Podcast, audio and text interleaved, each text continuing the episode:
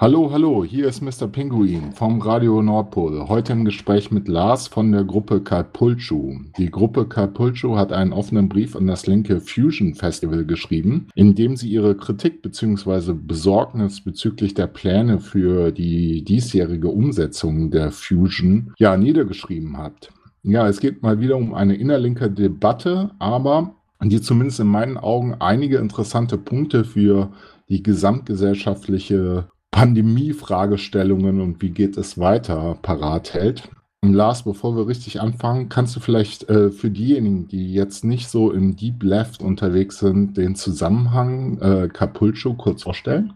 Jo, hallo erstmal zusammen, genau. Ähm, also uns gibt es seit 2013 und wir verstehen uns als ein, als ein Kollektiv, was viel schreibt, was Veranstaltungen macht und was sich die Technologiekritik so zum Themenschwerpunkt gemacht hat. Und das war am Anfang war das erstmal nur digitale Selbstverteidigung, also möglichst anonyme Rechner und Internetnutzung. Und dann kamen wir aber zu der Einsicht, dass das viel zu wenig ist. Also angesichts der, der hohen Geschwindigkeit, mit der sich Technologie auch gesellschaftlich reinfrisst und eigentlich unsere gesamten äh, sozialen Strukturen ökonomisiert, hatten wir gedacht, wir müssen da in den Diskurs einsteigen und haben dann da diesen Begriff des technologischen Angriffs, der da gegen uns in Stellung gebracht wird, stark gemacht als, als Herrschaftsform und stellen uns also permanent die Frage, wie könnten denn Auswege aussehen aus einer programmierten Gesellschaft? Und das treibt uns um, das machen wir aber ganz unsystematisch und das haben wir jetzt über über vier Hefte beziehungsweise Bücher schon gemacht äh, und werden wir auch weiter so betreiben. Und in dem Sinne gucken wir uns auch natürlich an, wie verändert sich jetzt über die Pandemie eigentlich äh, der, eine Art von Schub an Digitalisierung? Wie verändert der innerlinke Strukturen? Wie verändert der aber auch gesamtgesellschaftlich äh, unsere Sozialstrukturen? Ja, du hast schon gerade gesprochen, äh, ist die, die Fragestellung Pandemie als Beschleuniger der Digitalisierung. Und ja, vor einem Jahr, so im März letzten Jahres, hat, gab es einen Gastkommentar bei Netzpolitik.org von dem Rainer Mühlhoff, und der ist Philosoph am Excellence Science of Intelligence der Technischen Universität Berlin. Und der hatte damals schon geschrieben, die Corona-Krise hat eine gewaltige Diskursverschiebung in Bezug auf die Nutzung digitaler Dienste und Daten bewirkt. Am deutlichsten vernehmbar ist ein weit geteilter Ruf nach behördlicher Auswertung von Smartphone-Bewegungsdaten, Eindämmung des Virus helfen sollen. Und weiter schrieb er, Corona provoziert aktuell eine Reihe politischer Tabubrüche, die wahrscheinlich dazu führen, dass das Virus die Gesellschaft dauerhaft transformiert. Ein Jahr ist jetzt vergangen. Aus heutiger Perspektive lag Herr Mühlhoff da gänzlich daneben. Also wie sieht Capulco diesen Trend der Digitalisierung in der Pandemie?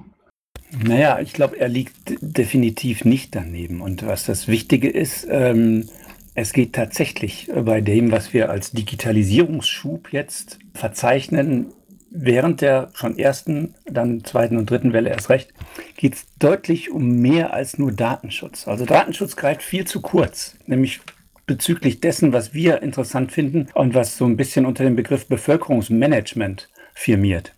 Also ich kann sogar mit pseudonymisierten ja sogar mit vollständig anonymisierten Daten, kann ich statistische Aussagen treffen über Bevölkerungsgruppen, ohne sich jetzt genau anzuschauen, was die einzelne Person macht. Also zum Beispiel die Fragestellung, welche Bevölkerungsgruppe ist jetzt im, im, im pandemischen, im virologischen Sinne eine Gruppe von ganz besonderen Gefährderinnen?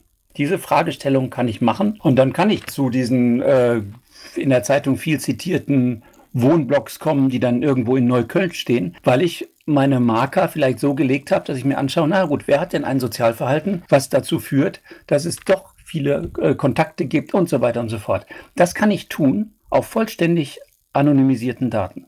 Und das perfide daran ist, dass wenn wir, und jetzt spreche ich mal so ein bisschen in Richtung CCC, Chaos Computer Club. Wenn wir also nur gucken, ist der Datenschutz im Sinne von, keine Ahnung, Datenschutzgrundverordnung als individuelles Grundrecht, ist das eingehalten, ja oder nein, dann touchiere ich diese eigentlich entscheidende Frage des Bevölkerungsmanagements überhaupt nicht. Also alles ist datenschutzkonform, wenn ich äh, stochastische Daten erhebe und diesen pseudonymisiert, aber ich kann trotzdem Dinge tun, die ich dann einer algorithmischen äh, Auswertung zufüge. Und dann kommen wir auch in den Bereich von künstlicher Intelligenz. Ich kann also Aussagen treffen, Risikoaussagen wer wird für Pandemie, pandemisches Geschehen besonders in Erscheinung treten. Und dann könnte ich, äh, wenn wir dann jetzt noch mal ein bisschen weiter drehen, ich mache das jetzt in die Zukunft gesprochen, äh, könnte ich also ein Infektionsschutzgesetz viel feingliedriger aufbröseln und äh, solche Gruppierungen in, die, äh, in, äh, in Betracht ziehen. Also was ich glaube, es wäre naiv zu glauben, wenn wir jetzt irgendwann diese Pandemie, also die Covid-19-Pandemie, zumindest hinter uns gelassen haben könnten, äh, dass wir dann zu irgendeiner Art von Normalität zurückkommen. Also da würde ich mit ihm übereinstimmen in seiner Analyse, dass es da aus der Sicht von Technokraten viel stärker um eine Art von Verstetigung von Ausnahmezustand geht. Also nochmal ganz wichtig, wir sagen nicht, die, äh, die virologische Gefahr wird irgendwie künstlich geschürt, damit man jetzt einen technologischen Innovationsschub äh, durchführen kann, sondern wir sagen, Pandemie wird von Seiten äh, von technokratischer Seite aus genutzt, um digitalisiert, äh, also um Digitalisierung des Sozialen zu, zu beschleunigen, zu entfesseln. Das ist unsere Aussage. Und das kann man an vielen Dingen durchdeklinieren. An den digitalen Lernplattformen, an, an Zoom als, äh, als sozusagen Ersatz für reale Zusammenkünfte und all dem, würden wir sozusagen beimessen, die Bedeutung, dass man darüber so eine Art von sozialer Distanz einüben kann. Sozusagen, wenn wir Social Distancing äh, befürchten, und das tue ich, als neues gesellschaftliches Ordnungsprinzip, dann kann ich das natürlich über Zoom und digitale Plattformen beim Lernen so einüben. Also, was die Aussage ist, Datenschutz greift viel zu kurz, um solche Entwicklungen des äh, KI-basierten Bevölkerungsmanagement irgendwie in den Griff zu kriegen und da eine Entsolidarisierung sozusagen zu vermeiden. Mhm. Du hast gerade schon gesprochen, Social Distancing. Und äh, wir wollen ja über den offenen Brief an die Fusion reden. Und ich glaube, das Fusion Festival gilt auch für vielen als eigentlich so der Gegeninfo vom Social Distance, äh, Distancing. Vielleicht für diejenigen, die jetzt auch nicht kennen, jetzt werden ein paar wahrscheinlich lachen, äh, die sich das nachher anhören. Also das Fusion Festival ist ein ja, europäisches Musikfestival, gibt es seit äh, 1997, findet immer im Sommer in Mecklenburg-Vorpommern statt, über mehrere Tage, hat teils jetzt über 70.000 Besucherinnen auch schon gehabt. Ja, bei Wikipedia wird die Fusion folgendermaßen charakterisiert. Das Ziel der Fusion ist den Veranstaltern zufolge Ferienkommunismus. Fernab der Gesellschaft soll eine Parallelgesellschaft, die frei von Zwängen und Kontrollen sein soll. Die Veranstalter legen nach eigenen Angaben großen Wert auf gegenseitige Toleranz sowie eine umweltschonende, unkommerzielle Ausrichtung des Festivals. Es Festivalgelände werden ausschließlich vegetarische und vegane Speisen angeboten. Aufgrund dieser Positionierung und der Avantgarde-Kunst wird die Fusion mitunter auch als europäisches Burning Man Festival bezeichnet. Ja, bevor wir zu eurem Brief kommen, ihr schreibt in diesem Brief selber, ihr seid langjährige Fusion-Besucherin. Welche Bedeutung hat für euch die Fusion? Äh, und vielleicht auch für die linke Bewegung in der BAD oder vielleicht auch in Europa. Na, zunächst mal, also von uns arbeiten Leute in der, in der Fusion IT, in den Tresen-Crews und in den sonstigen Infrastrukturgruppen von der Fusion. Also Leute von uns begleiten die Entwicklung der Fusion äh, schon seit längerem. Und deswegen kann man erstmal äh, uneingeschränkt sagen, es ist ein absolut herausragendes Festival. Es ist eine total kreative Umgebung. Leute auf diesem Festival feiern spürbar weniger aggro als auf anderen Festivals. Ähm, und was total wichtig ist, das Festival hat sich immer politisch positioniert. Zu tagespolitischen Ereignissen, aber auch zu selbstgewählten, hat man sozusagen äh, Statements rausgehauen, die klar als links bis linksradikal sozusagen einzuordnen waren. Das haben wir vor allem immer geschätzt. Jetzt kann man natürlich kritisch sehen, aber das ist schon eine schleichende Entwicklung, die gibt es schon länger. Und da stimmt vielleicht deine Analogie zum, zum Burning Man Festival, dass sich zwar keine Kommerzialisierung im eigentlichen Sinne, aber so eine Art von na, ich nenne es mal Professionalisierung äh, einschleicht. Also im Sinne von Zäune, Security-Strukturen und so weiter und so fort. Also das trübt dann vielleicht den offenen Charakter, den die Leute noch im Kopf haben, die dann schon Ende der 90er bei diesem Festival dabei waren. Und beim Burning Man Festival, ich mache es mal an dem fest, äh, da, da trifft man auch nach wie vor die Leute, die schon früher da waren. Auch, man trifft man auch einen Mark Zuckerberg, nur der hat jetzt eine kleine Zeltstadt mit eigenem Catering und der schlürft dann halt bei 35 Grad wohltemperierte Austern. Also man fühlt sich der dort beim Burning Man der anarchistischen Ursprungsidee fühlt man sich nach wie vor verbunden. Also kreativen Raum zu schaffen für unterschiedslos alle, lebt aber schon längst was anderes. So, und jetzt kann man diese Kritik, kann man jetzt über die Jahre hinweg an der Fusion erheben, aber das ist für uns nicht der Punkt. Wir sehen also diese Professionalisierung, wir sehen sie auch kritisch. Einige Leute sind aus den Crews auch schon in den letzten Jahren deswegen ausgestiegen. Der Punkt, der jetzt aber kommt mit diesem neuen Konzept, der geht also weit darüber hinaus. Also unser Verhältnis zur Fusion ist total solidarisch. Für uns ist sie ein, ein wichtiger Punkt, und da stimmt vielleicht die Beschreibung, eine Parallelgesellschaft wie so ein kleiner Übungsmodus. Wie kann die aussehen, in einem sozialen Miteinander umgehen, was sich vielleicht äh, den, den kapitalistischen Zwängen und so entzieht. Aber ähm, das ist keine Geschichte, die, die man sozusagen frei Haus bekommt. Dafür muss man auch tatsächlich die, die politische Bedeutung des Zusammenseins und auch des Ausrichten des Festivals muss man äh, mit berücksichtigen. Wir können also nicht nur Party machen um jeden Preis. Und äh, das, was wir damit vermitteln, wie wir diese Party machen, muss tatsächlich in einem, mit unseren politischen Konzepten übereinstimmen. Also da spielt die Rolle von, von unkontrollierten, offenen Räumen auch als sozusagen politische Voraussetzung. Ja, der, der, äh, der öffentliche Raum hat für die politische Konstitution eine, eine absolute voraussetzende Bedingung. Äh, und da wäre es absurd, äh, die sozusagen in Frage zu stellen und trotzdem mit dem Ansinnen, Festival um jeden Preis, die aufs Spiel zu setzen. Das fänden wir tragisch und da würden wir ganz solidarisch der Fusion von abraten. Ja, jetzt sind wir schon nah bei dem eigentlichen Thema.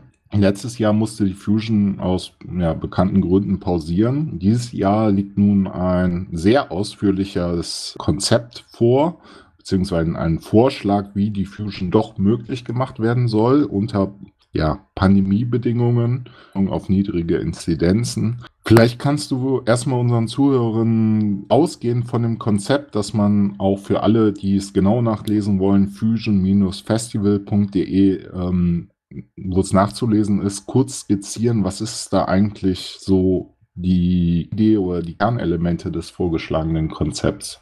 Ich versuche das mal ganz kurz zu machen, damit wir uns nicht in Technikalitäten verlieren, die dann vielleicht am Radio so ein bisschen abschreckend sind. Also, super aufwendiges Konzept. Alle Achtung, wirklich richtig viel äh, Grips reingesteckt. Ganz klare sozusagen Sicherheitsvorgaben. Es soll nicht zu, zu Ansteckungsevents kommen feiern nur auf offenen Flächen. Wir machen bei der Anreise, sollen sich alle Leute erstmal privat selbst testen, bis sie dann zu den, zu den ähm, Punkten kommen, wo sie in Busse einsteigen. Und vor diesem Einstieg in Busse oder vor dem Betreten des äh, Festivalgeländes, wenn ich mit dem Auto komme, machen alle einen PCR-Test. Den machen sie nicht nur einmal, sondern den machen sie dann am Samstagabend nochmal. Also Samstag wird sozusagen die gesamte Party-Area äh, geräumt alle ziehen sich in ihre Zelt-Areas zurück und am Sonntagmorgen kommen nur die Leute drauf, die auch den zweiten PCR-Test negativ bestanden haben. Zusätzlich gibt es sozusagen den Vorschlag, Contract Tracing äh, zu machen mit einem eingeschränkten Konzept, also nicht pflichtbindend, sondern eher als Hilfestellung. Und wer da kein Handy hat, kriegt auch eins von der Fusion gestellt. Also ein technisch sehr, sehr aufwendiges Konzept, ähm, wo man äh, den Wert darauf gelegt hat, wollen eine Feier machen und die soll so ablaufen, dass wir die Wahrscheinlichkeit, äh, dass es hier zu Inzidenzen kommt, so weit wie möglich reduzieren.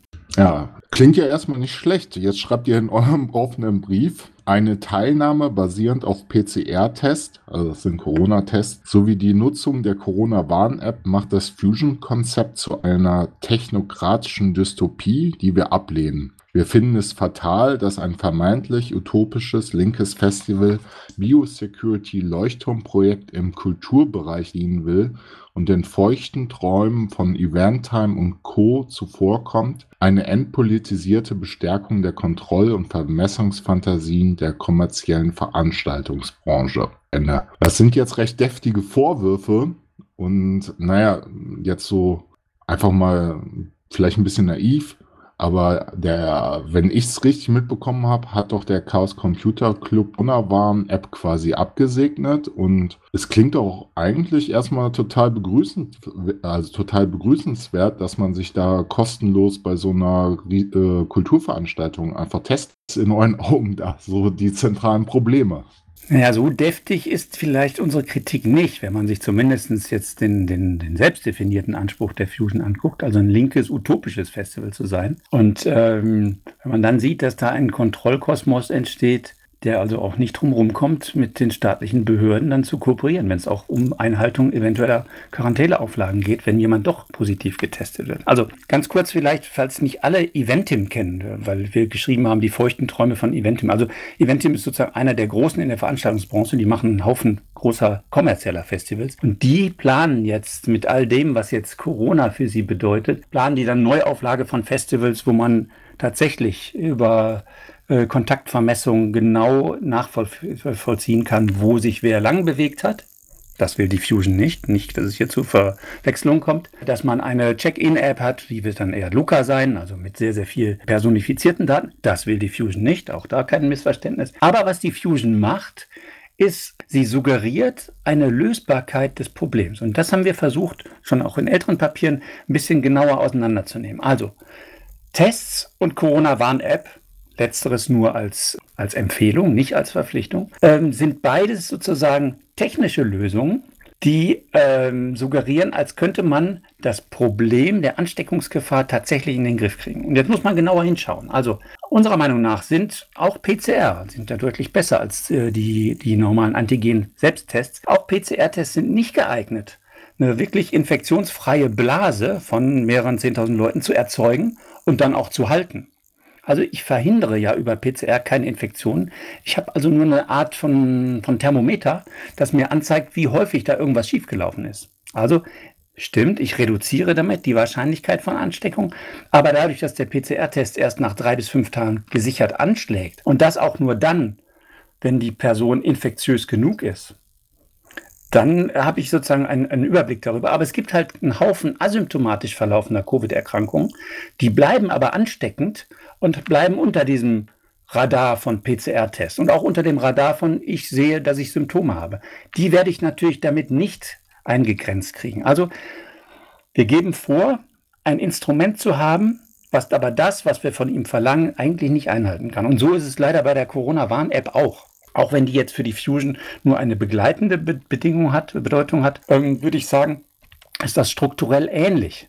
Wir nennen das übrigens Solutionismus. Also man sagt, man ist eigentlich ganz unideologisch und möchte eigentlich eher beitragen, eine Lösung zu finden und ist jetzt selbst überhaupt kein Technokrat und sagt, hier muss alles technisch laufen. Aber über diesen Beitrag, das technisch zu lösen, liefert man eigentlich so eine Art Argumentationshilfe für Technokraten. Also man stellt sich in Dienst der Technokratie. Zentrale Kritik bei der Corona-Warn-App war und ist, man misst eigentlich die Stärke von einem Bluetooth-Signal und das ist aber weder dazu gedacht noch geeignet, wirklich Kontakte und Nähe von Kontakten zu messen. Da gibt es also einen Haufen äh, äußerer Umstände, die diese Kontaktmessung fehlerhaft machen lassen. Aber man suggeriert wiederum, ah, auch das können wir in den Griff kriegen. Das heißt, wenn was schief geht, PCR hat nicht angeschlagen oder irgendjemand ist doch durch das äh, aufwendige Zonenkonzept bei den ganzen Check-ins und Kontrollpunkten durchgerutscht. Wenn was schief geht, dann haben wir wenigstens die Möglichkeit, ein Retracing zu machen, also eine Kontaktnachverfolgung. Und dann können wir gucken, wer sozusagen zu isolieren ist, weil es da längere Kontakte gegeben hat. Das klappt unserer Meinung nach nicht. Und wir glauben, dass es nicht nur technisch falsch ist, äh, sich da in falscher Sicherheit zu bewegen, sondern man leistet auch einen politischen Beitrag, dass man sagt, ah, das ist handelbar.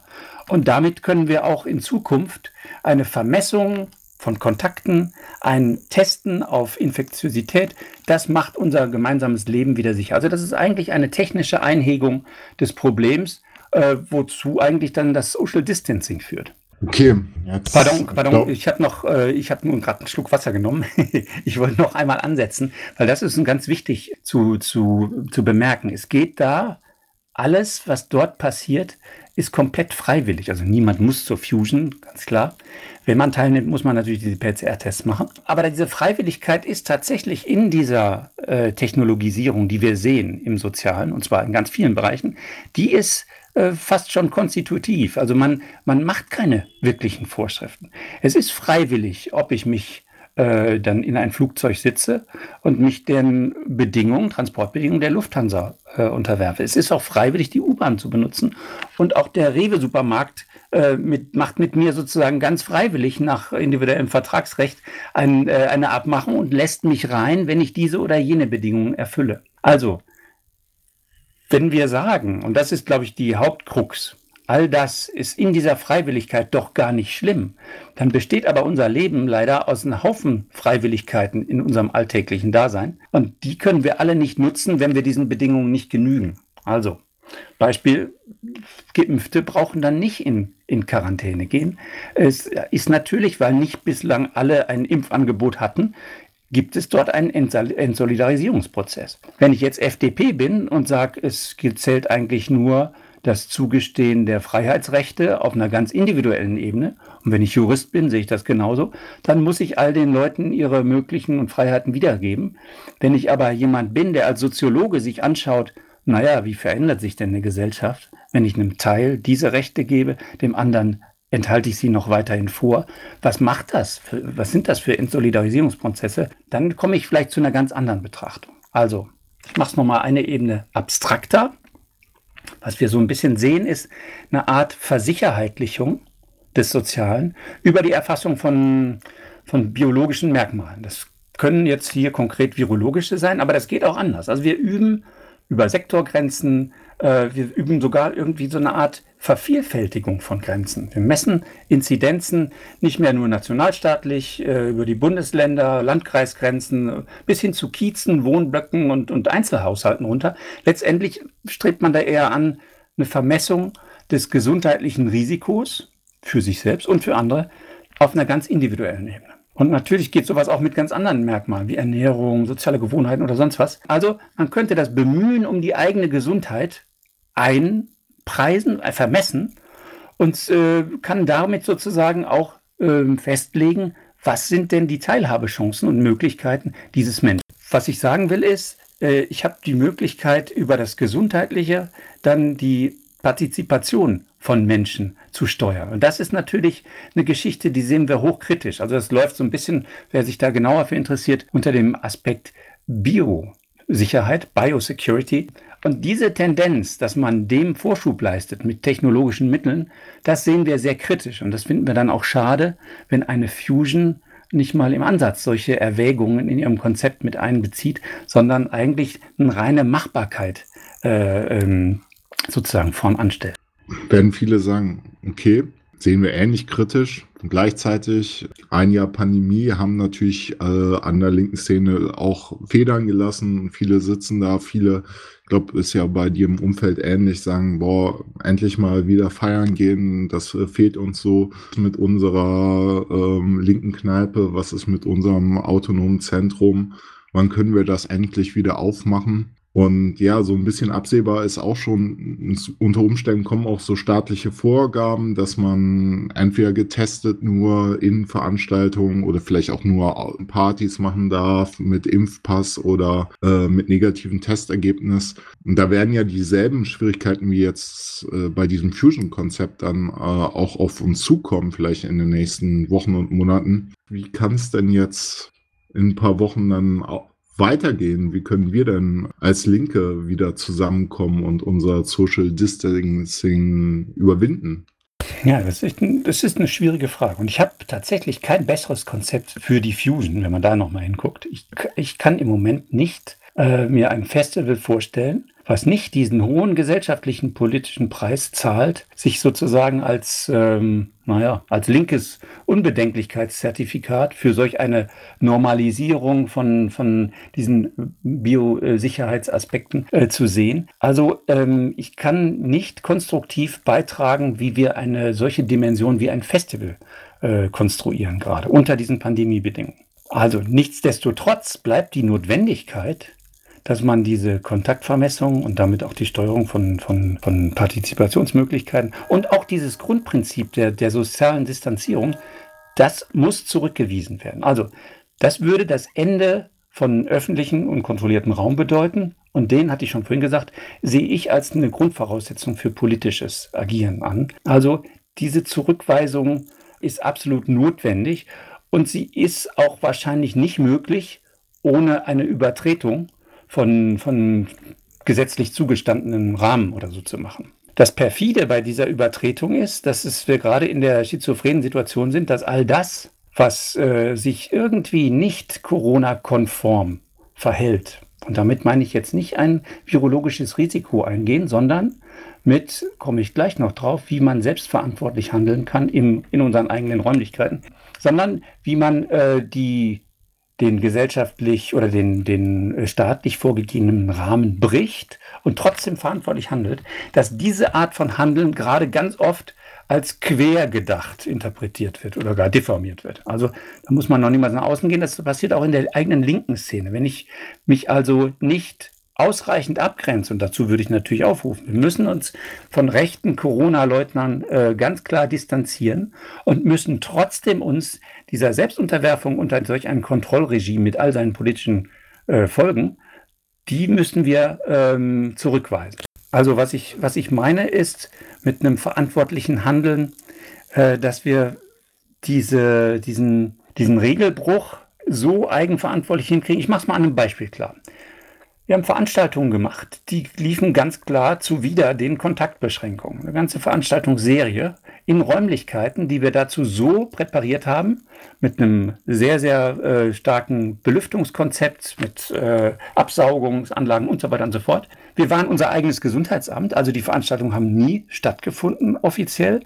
Es war aber ganz klar, alle, die eingeladen wurden, da würde man den Weg der Einladung, so wie sie gelaufen ist, auch wieder benutzen, falls irgendjemand sich angesteckt haben sollte oder in den nächsten Tagen positiv getestet werden sollte, dann lässt sich das sozusagen an alle rückübermitteln eigenes Gesundheitsamt und mit einem, äh, alle sitzen maskiert dort und treffen sich trotzdem mit 20 Leuten.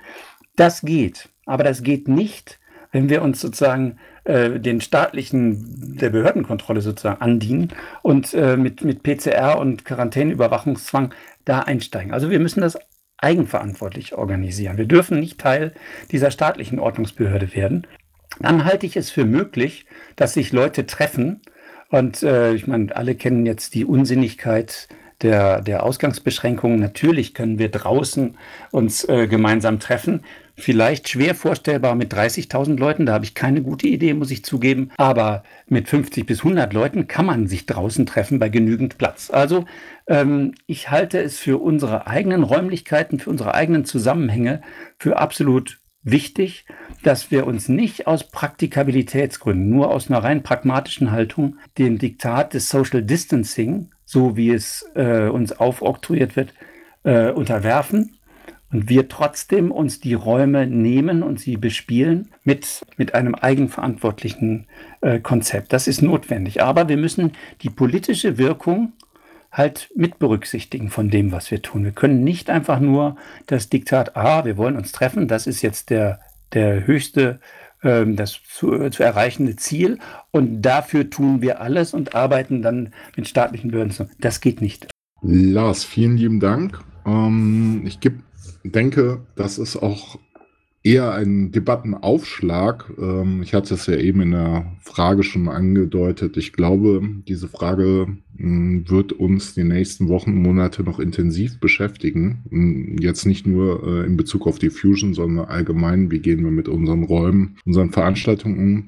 Wer das genauer nachlesen will, findet es ähm, das äh, Testkonzept und weitere Informationen zur Fusion unter fusion-festival.de. Und wer jetzt äh, Kontakt, ob positiv oder Kritik oder einfach zu Kapulchu unter kapulchu.blackblocks.org. Und damit gebe ich dir, Lars, das letzte Wort. Hast du noch was der Zuhörenschaft mit auf den Weg zu geben. naja, gut, weil die Debatte wirklich auch im Fusion-Forum sehr, sehr heiß gelaufen ist. Also ich, wir stehen zu unserer Kritik, absolut. Wir empfinden sie aber nicht, so wie manche Leute jetzt in diesem sehr engen Sagbarkeitsfeld vielleicht äh, definieren, als eine absolut herablassende Niedermachung des Fusion-Konzepts. Nö. Wir finden, die Fusion ist ein absolut wichtiger Teil unserer politischen Kultur, aber er soll es auch bleiben. Und deswegen sagen wir ganz klar, keine Fusion um jeden Preis. Dankeschön.